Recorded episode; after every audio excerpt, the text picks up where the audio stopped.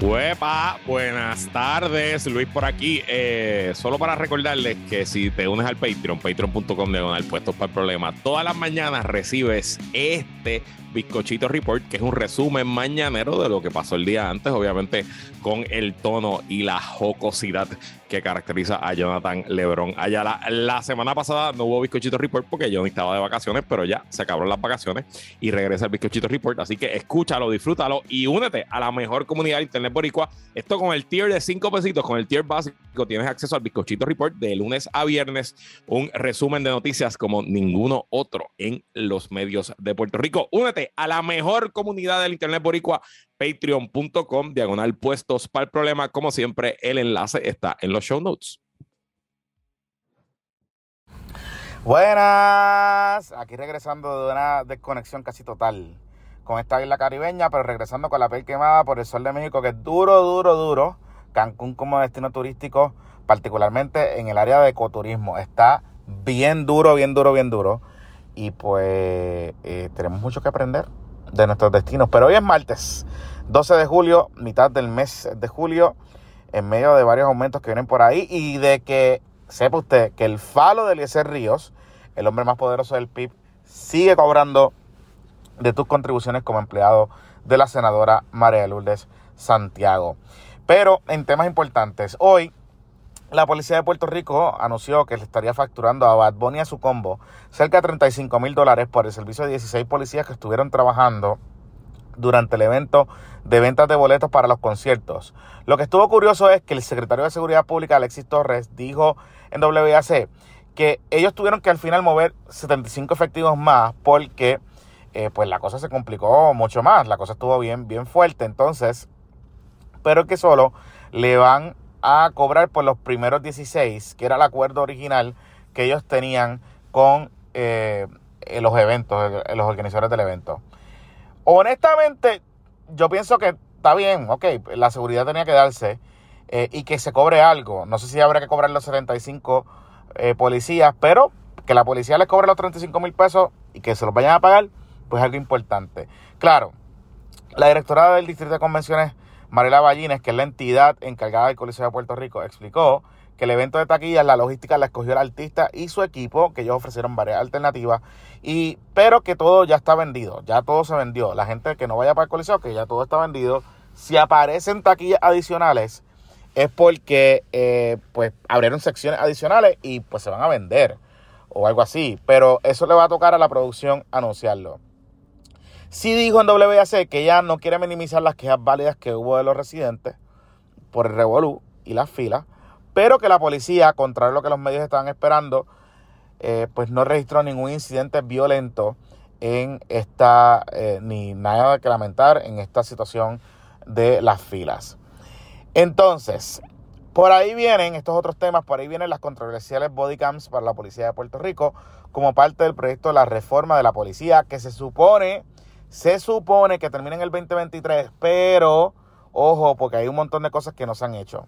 El negociado de la policía comenzará un proyecto piloto para colocar al menos 150 eh, eh, cámaras eh, o estas 50, 150 bodycams, que son las cámaras que se le ponen a los oficiales que suponen graben las intervenciones. Según dijo el secretario Alexis Torres, WAC, estos comenzaron con este proyecto piloto para luego extenderlo y que están trabajando en el sistema para guardar esos videos y utilizarlos cuando sean necesarios. Ahora, hay muchas preguntas sobre este asunto, hay preocupaciones sobre este tema, eh, hay entidades que se han opuesto al uso de estas bodycams en Puerto Rico. En Estados Unidos hay una controversia con estas bodycams. Por un lado, algunos incidentes violentos que hemos visto de la policía, de abusos policíacos, se han podido esclarecer en parte por el uso de los, del pietaje que captura estas bodycams. Pero por el otro también se ha planteado un tema de que la policía activa los bodycams solamente en cierto tipo de intervenciones o en ciertas, eh, contra ciertas comunidades en particular. Y eso es un tema importante que hay que ver. Y recuerde que la policía de Puerto Rico tiene un largo historial, larguísimo historial, de hacer profiling, de hacer persecuciones, de eh, recopilar información eh, de manera extraña en contra de distintas, de distintas poblaciones. Así que habrá que ver finalmente qué pasa con este asunto y hay que estar pendiente de esta implementación porque esto se está moviendo un poquito por lo bajo en el contexto de la reforma eh, de la policía. Bueno, eh, en otros temas, hay una nota de News is My Business, el portal News is My Business, sobre el cierre del centro de llamadas de Synchrony Bank que estaba en Guaynabo. Si Synchrony Bank, que es la marca esta que si usted ha tenido tarjetas de JCPenney, de Marshalls, este, o de Walmart, me parece, también, o la misma tarjeta de Amazon. Si usted coge español o si usted llama de Puerto Rico, se canalizan a través, se, se canalizaban a través de este centro de llamadas que estaba en Guaynabo, un centro que comenzó sus operaciones en el 2018 y que, para que usted sepa, le pagaban salario mínimo empezando 20 pesos la hora a la gente que trabajaba allí. Lo importante de la nota, más allá de los empleos bien pagos que se pierden en este centro, es que cierran el centro porque cuando la pandemia, ellos mandaron a los empleados a trabajar remoto y muchos de ellos enfrentaron problemas de conectividad de internet y o con el servicio eléctrico en Puerto Rico. En Puerto Rico. Lo que para mí es fundamental y quizás más trágico de la historia porque va al corazón de lo que quieren promover como destino a freelancers o empleos remotos eh, que los hagas desde aquí. Y hay un tema importante sobre ese asunto y es la conectividad. O sea, el acceso a Internet en Puerto Rico es bien, bien pobre. O sea, hay empresas, hay lugares, hay casas. Yo conozco de gente que tienen que tener dos servicios de Internet porque en su casa está Liberty, pero entonces Liberty falla, pues tienen que poner a tienen que poner a, a Claro, digamos, que es la otra alternativa que pueden tener. Pero las velocidades son bien pobres. Esto es un tema en Puerto Rico que eh, se discute muy superficialmente, particularmente por el dominio del acceso a la pauta que tienen ciertas compañías de teléfono en ciertos medios de comunicación. Y es un tema bien importante. De hecho, en Estados Unidos se está hablando mucho sobre el acceso a broadband, el acceso a velocidades de Internet rápidas y estables fuera de las zonas y de las ciudades. Puerto Rico tiene una situación similar. Si usted se sale de San Juan, eh, de hecho, olvídese de salirse de San Juan. Ahora mismo en, en la zona metropolitana, no todas las áreas tienen varias compañías de internet disponibles.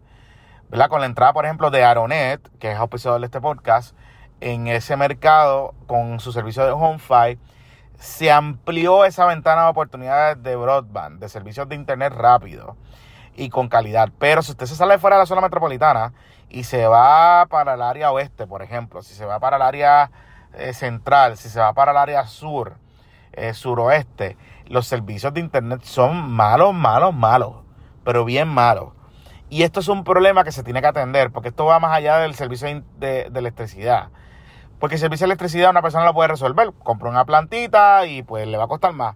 Pero una vez no tenga internet bueno ni planta, pues tampoco puede trabajar bien. Entonces, imagínense qué vamos a hacer. Y los empleos del futuro, la inmensa mayoría se están moviendo remoto. Así que es importante que este tema se le dé prioridad.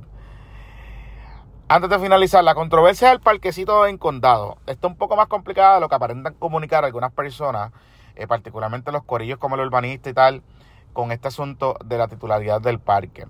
Hoy el legislador municipal y este es el parque de condado, el que está frente al indio, que es el parque que andan defendiendo, que es donde hacen caca los perritos de los condominios de allí, de, condado. Nada malo con eso. Los, los, perritos necesitan hacer caca fuera de los, de los condominios. Perfecto. Pero hoy el legislador municipal del PPD en San Juan, Manuel Calderón Cerrame, reconoció en WAC que el parque no fue cedido a la comunidad como originalmente se, habían, se había dicho en algunos medios. Pero lo que sí parece haber es un problema de titularidad. Él dice que cuando la Ashford se expropió, eso lo hizo el municipio de San Juan y se suponía que ese parque era titularidad del municipio de San Juan. Lo que pasa es que cuando la administración de Wanda, bajo la administración de Wanda Vázquez, se hizo un, una reclamación de titularidad del DITOP, el Departamento de Transportación y Obras Públicas de aquel entonces, hizo una reclamación de titularidad y el municipio de San Juan no se opuso. ¿Quién era la alcaldesa del municipio de San Juan en ese momento? Carmen Yolín Cruz. Entonces, ahí que estamos con este asunto. Y es que el municipio hoy, con los reclamos muy bien habidos que está haciendo el legislador municipal y algunas comunidades, lo poco que le queda es quizás oponerse al permiso de construcción. Pero reclamar titularidad está un poquito complicado porque no lo hizo en el momento que lo tenía que hacer. Y no aparece tracto en el título, en el registro de la propiedad, de que en efecto ese parquecito de las cacas de los perritos allí en Condado era del municipio de San Juan. Está complicado el asunto. Amigos, hasta aquí este bizcochito report. Que tengan todos un excelente día.